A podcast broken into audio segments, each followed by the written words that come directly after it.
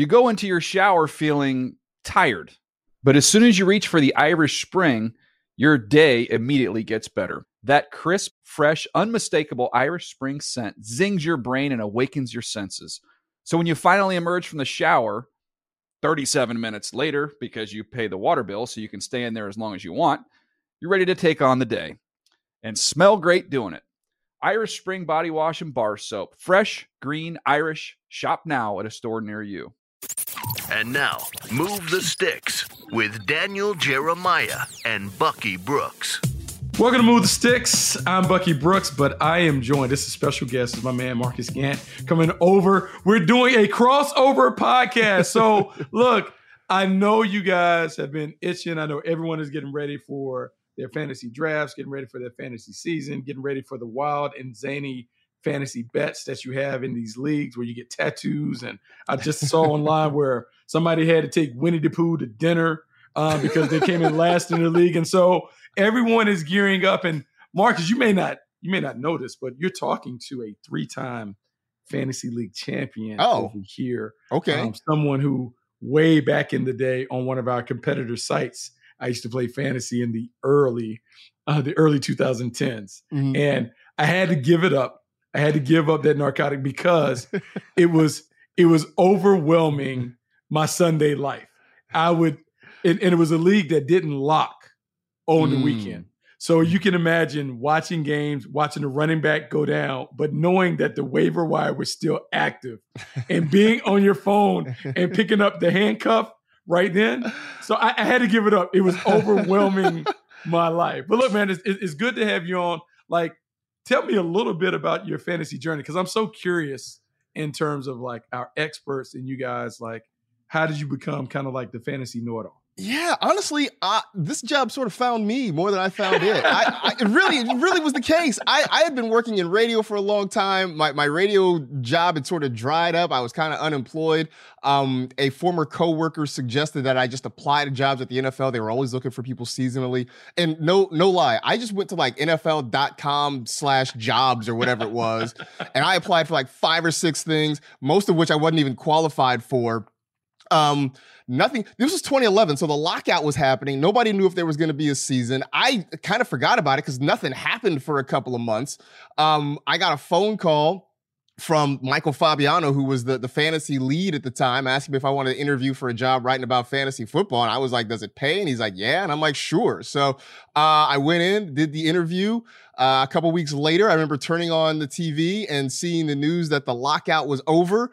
And a couple hours after that, I got a call saying, hey, you got the job, come on in, sign the paperwork. And so August will make 12 years. I mean, I started off kind of as a seasonal employee the first 2 seasons. I would work from like August to about March, and then they would send me out into the wilderness for 5 months and bring me back, and then finally after 2 seasons of that, they finally gave me a full-time gig, and I've been lucky to sort of just work my way up from just being basically a copy editor to doing some podcast hits to, now getting to host the podcast and be on Fantasy Live. So I'm getting ready to start my 12th year come August at the NFL. That is so bananas. I joined NFL Media in 2009. And so you just talk about like the many iterations of NFL Media, the explosion of fantasy football. And look, I think it's a perfect time to have you on because so many things are bubbling up around the league when it comes to like fantasy. Daily fantasy has a different strategy than what you would do like over a season. And so like, when you learn and you just kind of leaned in, I first got to ask, were you a fantasy football player before you joined the NFL back in 2011? Not seriously. I just played sort of socially, kind of casually. It was a way to, at the time, I was living in the Central Valley in Fresno, and it was a good way to meet people and kind of make friends in a city I didn't know anybody.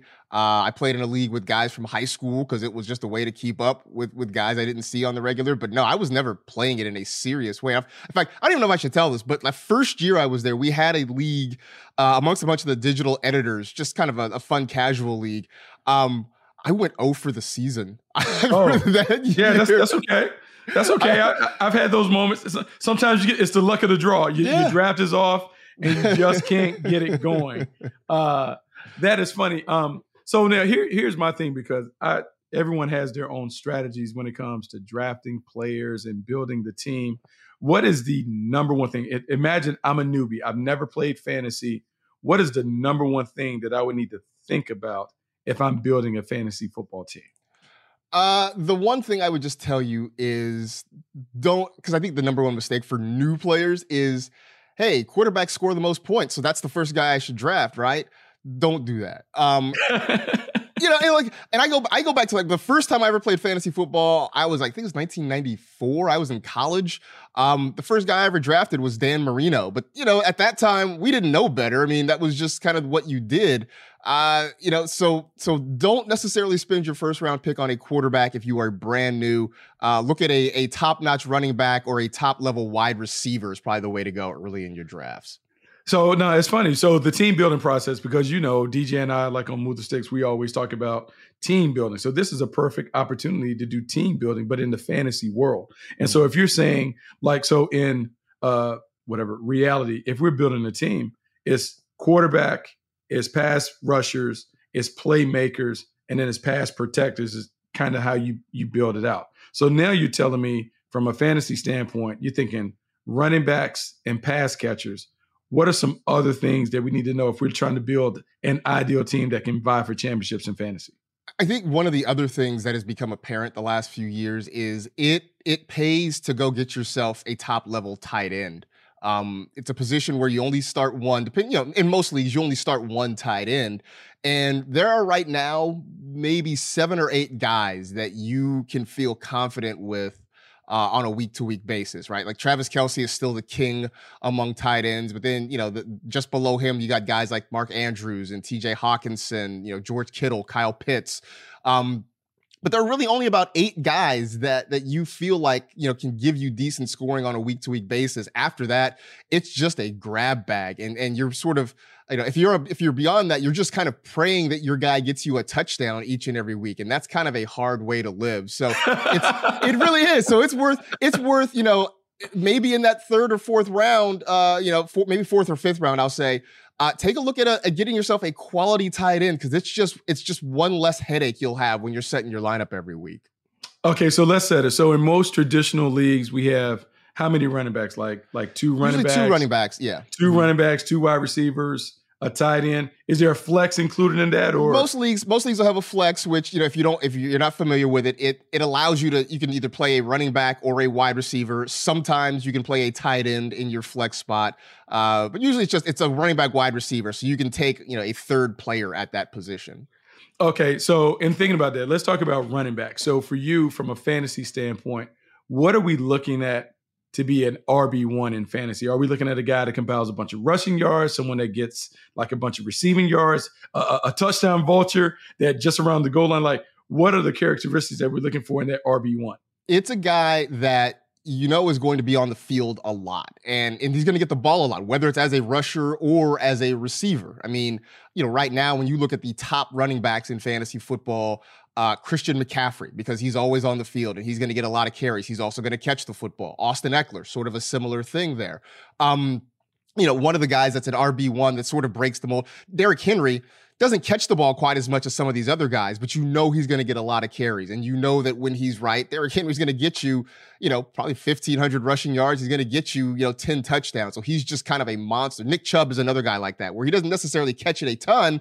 He'll catch it just enough to kind of, you know, be viable, but he's going to get you a lot in the rushing sphere. So, yeah, and you know this, the workhorse running back as a genre is sort of dying right now, but those guys that you know are going to be playing, you know, 70-80 or more % of the snaps. They're going to be getting 20 to 30 touches per game. Those are the guys that you really want to target early in your draft.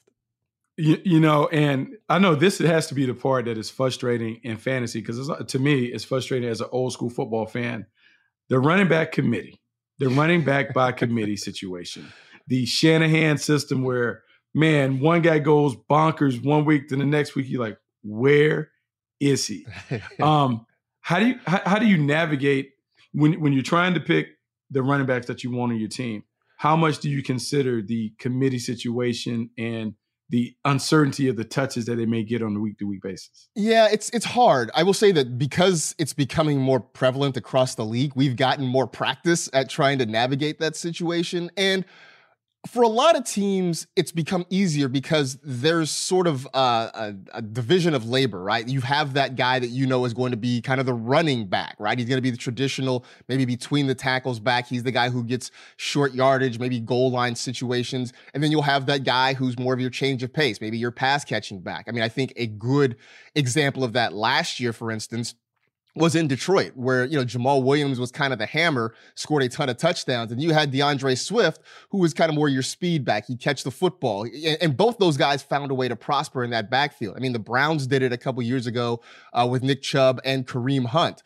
So we started to kind of figure it out. I will say this, we can deal with two running back committees. If it's just two guys rotating through, you can deal with it. When there's a third guy that gets into the mix, then it becomes a complete headache. And then, as you mentioned, the Shanahan family in general. First, it was Mike Shanahan. Now it's Kyle Shanahan. You know, Adam Rank came up with a term called Shanahanigans because you just never really knew what they were going to do on a week-to-week basis. So they were sort of the outlier. But for most coaches, we've kind of figured out how they use their backs, and that's given us an idea of how to draft those backs. So if running back's one of the marquee positions, wide receiver is certainly the one where people are just loading up. And then we're seeing a league now where they're just throwing it all over the yard. We're talking about 20 to 25 guys having 1,000-yard seasons, stuff like that. So what is it that you're looking for in a number one receiver on your fantasy lineup? A lot of targets, a lot of targets. I mean, like right now, in a lot of leagues, don't be surprised if Justin Jefferson is the number one overall pick this year. And in a lot of the early, now mind you, like the folks that I'm drafting with right now are, you know, kind of like me. They're kind of sickos who've been drafting for a long time. But, you know, in a lot of these drafts, it's not uncommon to see 6-7 wide receivers come off the board in the first round, whereas maybe 5 years ago it was, you know, 6 or 7 running backs and a handful of wide receivers. So like the guys like Justin Jefferson, Jamar Chase, Cooper Kupp, you know, even Devontae Adams still has some first round value. Stephon Diggs. These are guys that you know are the alphas in their passing games. It helps if they play in an offense that throws the ball a lot. But either way, if you can look at a guy and say that, you know, reasonably believe he's going to get you 130, 150 targets, those are the guys that are probably going to be gone in the first round or early part of the second round in your draft. So fantasy is matching reality because we are seeing the league has shifted to a pass-centric focus where it's about the quarterback and the playmaker. Look at who's getting paid.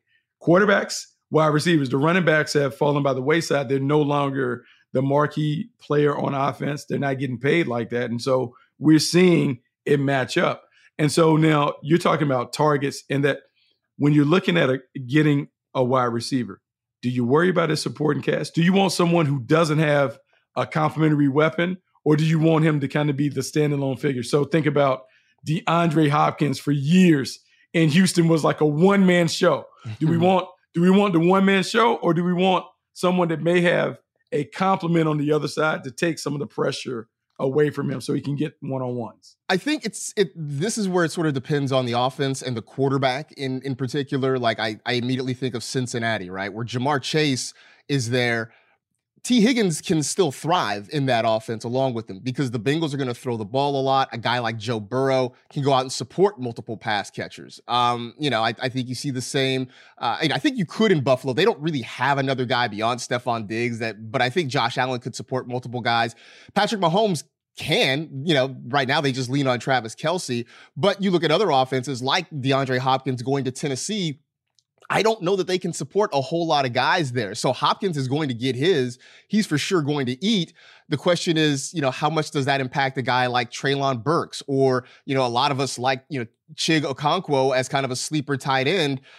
Is that offense built to funnel enough targets to all three of those guys? Can they all be successful when you know you still got to get Derrick Henry his touches? You've got Ryan Tannehill at quarterback, who is fine. I mean, he's sort of oatmeal when it comes to quarterbacks. He's nothing special. He's not going to kill you, but he's nothing special either. So that looks like an offense where it looks like it'll be DeAndre Hopkins eating a lot and everybody else sort of fighting for whatever's left over in the passing game. Yeah, no, it is funny how when you're making those decisions in fantasy, if you can kind of put the pieces of the puzzle together and trying to figure out like, okay, if he's the number one, does he have enough to prevent the team from double teaming him? DeAndre Hopkins, you would like to think he's going to get a lot of targets, not only because they don't have an established target, but you still have to worry about Derrick Henry. And so now when you think like, hey, he's going to get one-on-ones, maybe he's getting 8 to 10 a game, even though he can't run, maybe he's able to put some points up, touchdowns, and those things. And so as I think about that, because you told me I got 2, maybe 3 slots for my wide receivers. Mm-hmm. So in a perfect world, in both of those slots, I have 2 number ones. But now let's say all the number ones are gone. What am I looking for in an ideal number 2 wide receiver? You're looking for a guy, again, who's going to get a decent number of targets. It would be nice if you can find maybe a red zone threat or somebody like that. You know, a good number 2 that immediately jumps to mind to me is Mike Williams with the Chargers, who's a good downfield threat, kind of a contested catch guy, and a big target when they get near the end zone, right? Like, Justin Herbert will probably be looking in his direction. He has really good number 2 wide receiver upside, or just a guy in an offense that, again, is going to spread the ball around. A guy that I've sort of liked in a lot of drafts this year is Brandon Ayuk in San Francisco, mm-hmm. who, everybody looks at Deebo Samuel, understandably. I mean, Deebo is incredibly multi-talented, but last year it was Ayuk that led that team in receptions and receiving yards. And all the drumbeats out of San Francisco right now say that Ayuk just looks like a different guy. It's like he's completely bought into the system. And, weirdly, I know we always talk about targets and route running and that sort of thing. Buying into the system for Kyle Shanahan for Brandon Ayuk meant blocking. It just meant actually putting an effort out and blocking when the ball wasn't coming to you or when they were running. And I think so now that he's sort of understood that that is an important part of his job, he's getting more opportunities in the passing game. And, this coming out of Arizona State was an incredibly talented guy, great after the catch. And he's a guy that is sneakily, he's kind of hanging around in like the 5th or 6th mm-hmm. round. And wherever I have a chance, I'm trying to draft him as my second wide receiver.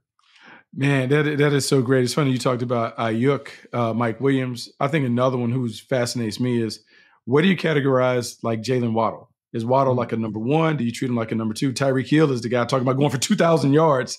Yeah. And so, I mean, what does that do? Like, what would you do when you're trying to think about a Jalen Waddle? Is he someone that you draft high, or what do you feel like you can get him? You have to draft him fairly, probably a little higher than you would Ayuk, but I think he's sort of in that fringe low wide receiver 1, high wide receiver 2. But you're right. Like, Tyreek Hill is he's going to be the main target there. But I think the other part of it is it's a passing offense that is mostly funneled through those 2 guys. And so that gives Waddle a lot of value. I mean, the fact that, you can't teach speed, and they've got a track team down there in Miami yeah. between those 2 receivers and the running backs, that helps. So, if Tua can just get him out in space and let him run, he can pick up those after the catch yards. He can find his way into the end zone. So he really is kind of that high-end wide receiver too. It's just because I think right now everybody's so excited about the Dolphins offense. The draft price has gone up on him a little bit. Yeah, you talk about the draft price going up. Now, one of the things that I love when I watch Fantasy Live is I think it's the hype train. Yeah. You get to going, y'all get to going or whatever. So like the funny part of the off season is like everybody looks great. Everybody's there. The buzz is on that. You talked about Ayuk or whatever. Who are some of the guys that are on the hype train that I need to jump on that we think might have breakout years or bigger than anticipated roles heading into the season? Well, Bijan Robinson is the first one on the list. And, every year we seem to get, 1 or 2 rookies, usually running backs, that everybody loves. And Bijan, everybody thinks he's going to go to the moon. The problem with that is that means you've got to spend a first-round pick on Bijan. He's coming off the board right around like 8 or 9 overall in a lot of leagues, because it's sort of that perfect match of talent, being the top running back in this draft class in a situation, in an offense that wants to run the football a ton.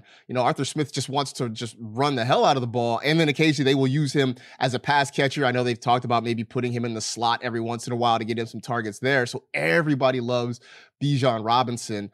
Another guy that is getting a lot of hype, if you are in the of the mind to draft a second quarterback, Anthony Richardson. People love him just because the rushing upside. And I mean, one of the things with quarterbacks now is we want quarterbacks that can run with the football. That's why, 2 of the top 3 guys off the board are Jalen Hurts and Josh Allen, because they're going to give you that rushing upside. It's why people love Justin Fields. He's getting drafted as a top 5 guy. And so while we are all still unsure what Anthony Richardson can be as a passer, we're pretty confident he could put together, 800-900 yards on the ground. If he can get you 6 to 8 rushing touchdowns, that gives you a pretty solid floor. And then if he turns out to be a better passer than we anticipate in year one, all of that ends up just being a bonus. So he's that guy that for me, if I'm going to wait, I might take Richardson, and then I'll come back around and I'll grab like a Geno Smith or a Kirk Cousins just to kind of give me that insurance, that cushion at the quarterback spot. But everybody loves them some Anthony Richardson in drafts right now. So it's so funny how the league is kind of evolved, right? It went from being a passing league, and it's still a passing league, but now, boy, we love the dual threat quarterback. And in fantasy, we've always loved it. I remember the Cam Newton year when Cam Newton was MVP and just a scoring machine, and how y'all would rave about it. And so now we have this collection of these athletic quarterbacks, right? You alluded to Jalen Hurts, Justin Fields, Josh Allen. But the guy that I have, what do we do with Lamar Jackson? Like, are we big on Lamar Jackson? Are we pausing on Lamar Jackson? What are your thoughts on Lamar Jackson? No, we're big on Lamar Jackson this year. Once we got past all the contract drama and he in Baltimore decided to kiss and make up and everybody's happy again, that took a big load, I think, off of everybody's mind. And now with Todd Monk in there, I think we're expecting that this offense is going to be a little bit more aggressive through the air than it has been in the past. Now, I'm still sort of skeptical on the pass catchers. You hope a guy like Rashad Bateman is healthy. We'll see what Odell has left in the tank there. I mean, we know Mark Andrews is still going to get plenty of looks in that offense, but you take, Lamar and his rushing ability with a play caller that I think wants to take more vertical shots. Everybody loves Lamar, and I have seen, I've seen him go as high as maybe being the third quarterback off the board. Right now, he's on average about the fifth quarterback taken, but I think everybody is very much back in on Lamar Jackson this year. So there's a lot of buzz about Lamar Jackson because of all the playmakers around him, and people are super excited about that. You talked about Anthony Richardson because typically when it comes to rookie quarterbacks, people are kind of like, I don't know, or whatever, but when you listen to the people down in Carolina talk about Bryce Young, and they talk about how he has it and some of the firepower that he has around him, and they think this team can be a playoff team, what are we to do with Bryce Young when it comes to fantasy? Bryce Young is very much kind of a late round, kind of almost a dart throw, right? I think if you play dynasty league football where you draft a player and you have him over several years, Bryce Young was being drafted fairly early. He was kind of a first round pick in a lot of rookie drafts. But I think in regular redraft leagues, everybody's taking a more cautious approach. And I think in part because, as you mentioned, of the cast around him, that, Carolina is sort of putting a patchwork together of guys who were sort of cast-offs from their previous teams, maybe getting a little bit older. I don't know what it's going to look like when, if potentially Adam Thielen and older Adam Thielen is the number one target in this offense. What does Miles Sanders have to offer after the Eagles decided they were going to move on from him? So I think that alone kind of has everybody being cautious. I will say in some of the drafts, early drafts I've done, I have taken him kind of in the double-digit rounds just because, hey, man, who knows? Maybe he really does blossom in year one, but I think everybody is sort of looking at year two and beyond to see what Bryce Young can really be. Okay, so we've talked about the hype train and the guys we're excited about. Well, now I'm going to put on my hater hat, and we're going to talk about some guys like Marcus. Who are the overrated – let's start with the quarterback first. Who's the overrated quarterback that people are expecting big things, but you're like, I'm not digging this person? Yeah, I don't know. I think when it comes to overrated quarterbacks, I don't know. I'll say this, and this is not a guy that's getting drafted normally, but this is just kind of funny, is that a lot of people were taking shots at Trey Lance early on in draft season, and I didn't get it because everything the Niners said pointed to Bryce to Brock Purdy being the starting quarterback when he was healthy and ready to go. I will say this. I think by this time, we've kind of gotten good at drafting quarterbacks. I'm not sold on Kenny Pickett. I think people are trying to tell me a story where Kenny Pickett takes a big step forward this year. I'm not completely on board with that. I like Justin Fields, but I think my fear with him is that he's closer to his ceiling than maybe we believe him to be. The other guy, I guess, Daniel Jones. Speaking of closer to the ceiling, I think we saw the best of Daniel Jones last year. 15-5 is the best. 45 million gets me 15-5, and that's the best of it.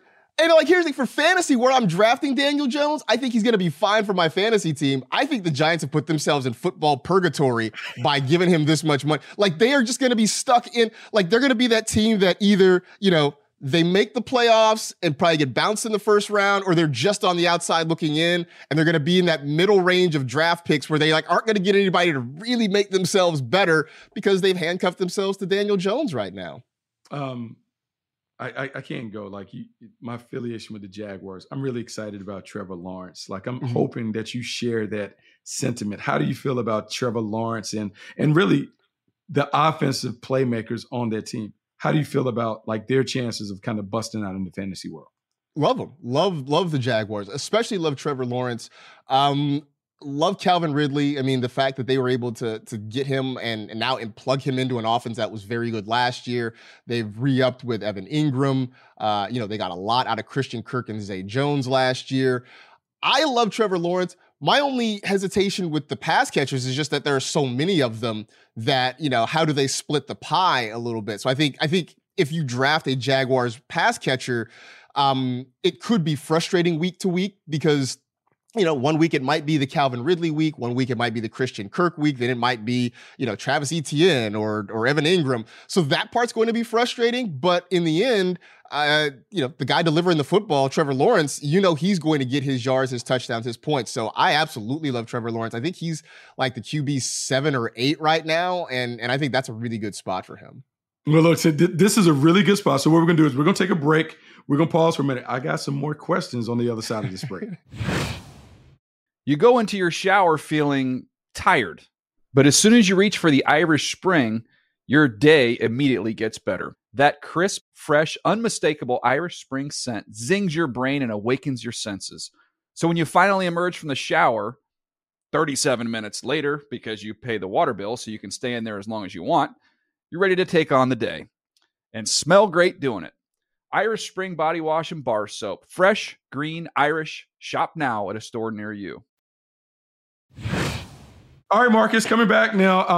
Look, man, I told you, like, this is like, I feel so fortunate that I have a personal fantasy football coach, so I know I'm gonna crush my league and all this stuff. So I got a list of some other questions that I kind of want to get out there. And so we talked about the quarterbacks, we've talked about the pass catchers and those things. I think we've talked a little bit about sleepers, but because it's just you and I and no one else is really around, like, give me a handful of sleepers that are like must-haves in the fantasy world. So one guy, I don't even know if he's a sleeper, but it's just a guy that everybody seems to, every year they want to write off Tyler Lockett, and I don't understand it. You know, like every year people say that it's the end for Tyler Lockett, and, you know, in the end he catches, you know, 80 passes, he gets you 1,100 yards, he gets you 6 to 8 touchdowns. Who wants that? I don't know. Not, you know, it's just, it just doesn't seem to make sense the way people are sort of talking down on him every single year. I also like Cam Akers as a sleeper this year, and Somebody last year referred to Cam Akers and Sean McVay as sort of the Ross and Rachel of the NFL because they were sort of on again, off again sort of thing. But I think by the time they got to the end of the year, the Rams realized he was their best running back, right? Darrell Henderson sort of faded away. They tried Kyron Williams, and no matter what they did, they realized Cam Akers was their best option. And so this year, I think they're just leading with that. There's nobody else on that depth chart that's going to really take any opportunities away from him. So I think Cam Akers is in for a big year. I mentioned Brandon Ayuk. I like James Cook in Buffalo. You know, I think we saw near the end of the year last year, they started to really get him more involved in that offense. And I think I like the fact that they can use him as a pass catcher. They kept bringing in pass catching running backs last year, but never throwing them the ball. Like, you know, they brought in Nyheim Hines and they wouldn't throw him the football. And I none of us understood why that happened, but I think James Cook is going to kind of take over that role. And then the last one at quarterback, you talked about Jalen Waddle and Tyreek Hill.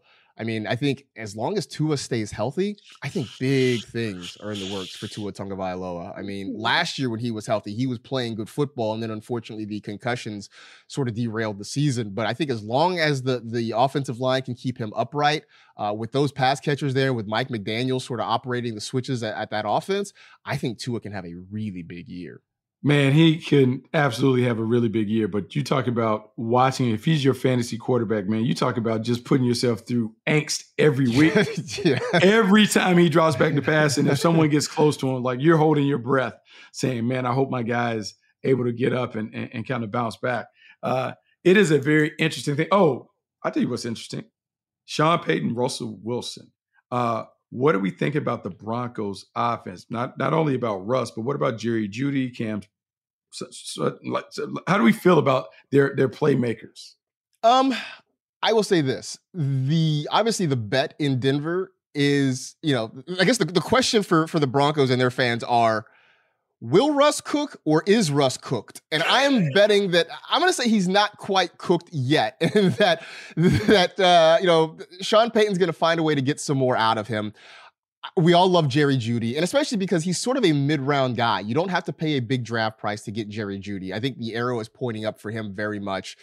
Cortland Sutton is the guy that I've kind of liked, but it hasn't quite happened yet, and I'm not sure if it is. I think at this point, he sort of is who he is. He's a nice, for fantasy at least, probably a third wide receiver for you. He'll give you some decent weeks, but I don't think he's ever going to blossom into that big-time playmaker that we thought he could be when he was coming out of college. The other big question for me is, how ready is Javonte Williams? Because last year we all loved him. And I remember there was a point when we weren't sure if Melvin Gordon was coming back to Denver, and we were talking about Javonte Williams as a high first-round draft pick. That all changed once Gordon, re-signed in Denver or what have you. And then, unfortunately, Williams gets hurt with that major knee injury. Now he's saying he's going to be ready to go. The Broncos are sounding optimistic about it, and so that's cool. But, you've seen guys with knee injuries like that. It usually takes them a while to sort of get back into the flow of things. So I love Javonte coming out of North Carolina. I kind of like what he can do. But at the same time, they also have Samaje Perine as a nice sort of insurance policy who can catch the football, who can get some of those hard yards for you. So I'm drafting Javonte, but I'm drafting him sort of as a third or fourth running back, where if he does come back healthy and is ready to go, then I feel really great about my running back situation. And if it takes him a while to kind of get back up to speed, then, I haven't risked a lot in draft capital. I've got, hopefully two or three other guys ahead of him that I can feel confident in starting. Okay, so this may be unpopular, but we've kind of gone through all the marquee positions in fantasy. I have to ask you, are kickers valuable in fantasy? Is there a place for the kicking game? Do we care about that? Do we just grab somebody at the end of the draft and throw them in there? Is there a strategy when it comes to acquiring a kicker in the fantasy world? So I still think there's a place for kickers in the game, but increasingly leagues are sort of doing away with that. A lot of leagues now are doing away with kickers and adding an extra flex spot. But I'm like, kickers are people too, right? They have feelings. They have feelings. They have souls. Like, let's involve them. That being said, it is very rare that I draft a kicker. I will spend those last few rounds maybe taking, a rookie that I think has a chance to get on the field, or just kind of a younger player that has some upside, maybe a chance to make plays. Now, chances are when it gets to week one and I got to set my lineup, that last round pick is probably the first guy I'm going to cut so I can add a kicker.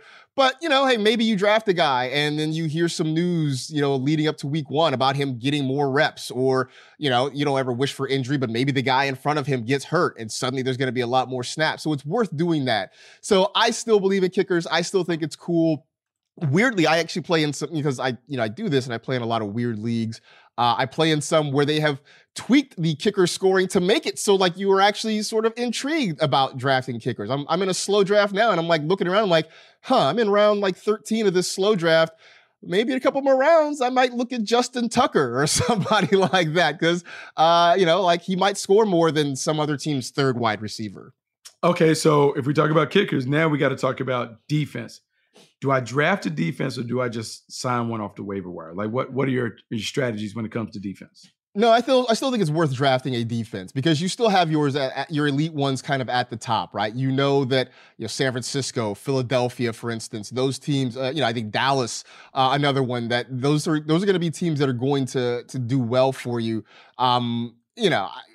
Obviously on bye weeks you're going to have to make the switch out, but I still think there's a value in drafting a defense. And the two things I look at when going after a defense, can you get sacks and can you force turnovers? Those are the two things that are mostly going to get you points in fantasy there for your defense. So that's, you know, that's why I talk about Dallas, right? They've got pass rushers. Philly's got pass rushers. The Niners can turn the ball over for you. So those are the things you want.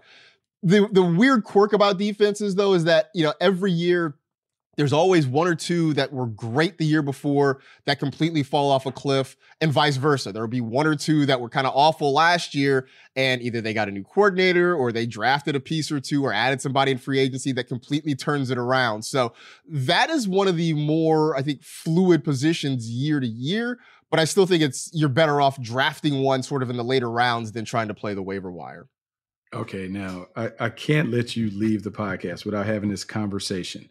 It was just announced that the New York Jets are going to be on Hard Knocks. Everyone wants to tune in to see what the Jets are going to do. They get Aaron Rodgers. So now I'm coming to you as the fantasy expert.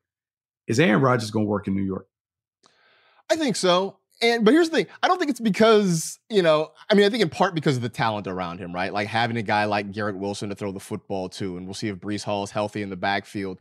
I think Aaron Rodgers is going to work in New York because he's kind of motivated again. Like, I just got the sense the last couple of years in Green Bay, like he was just sort of over it, right? I mean, he was taking spirit quests to South America and like dabbling in psychedelics, and like he was showing up just in time for class, you know, and that sort of thing. Like, I think in New York, you know, he realizes all eyes are on him. It's a new situation.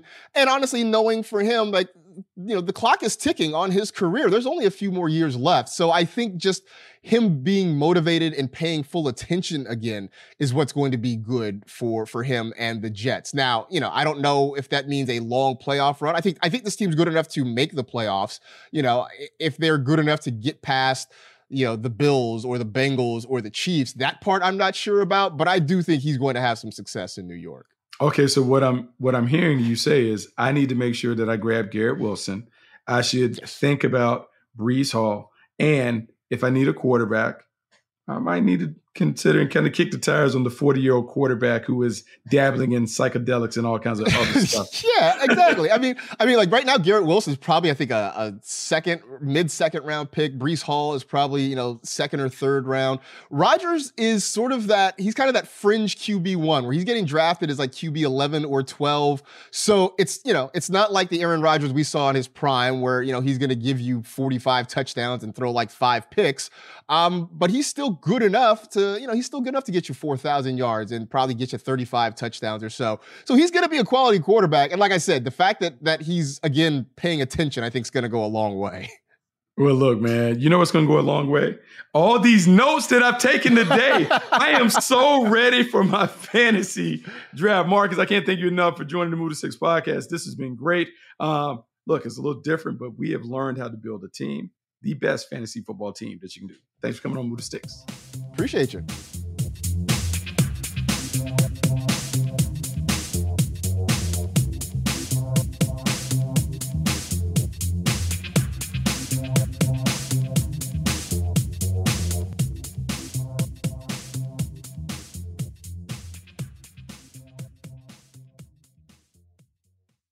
You go into your shower feeling tired, but as soon as you reach for the Irish Spring, your day immediately gets better. That crisp, fresh, unmistakable Irish Spring scent zings your brain and awakens your senses. So when you finally emerge from the shower 37 minutes later, because you pay the water bill so you can stay in there as long as you want, you're ready to take on the day and smell great doing it. Irish Spring Body Wash and Bar Soap. Fresh, green, Irish. Shop now at a store near you.